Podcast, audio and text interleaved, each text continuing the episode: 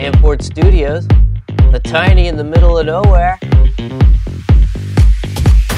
Bringing you What the Pat. Let's get it going. Weather's great. At least here, anyway. Ah, let's get started. Ah, let me get some coffee in me first before we get started. Because you just have to.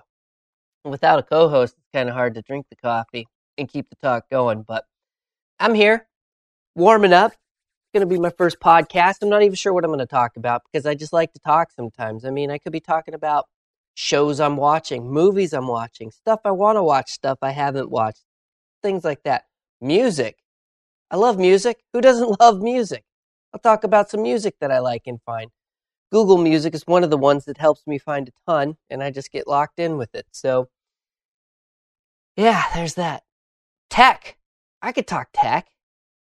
I'll be all over the place. I'm, I'm pretty much like that. We'll be talking about one thing and be like, man, I love this Anker battery. It just does so much for me.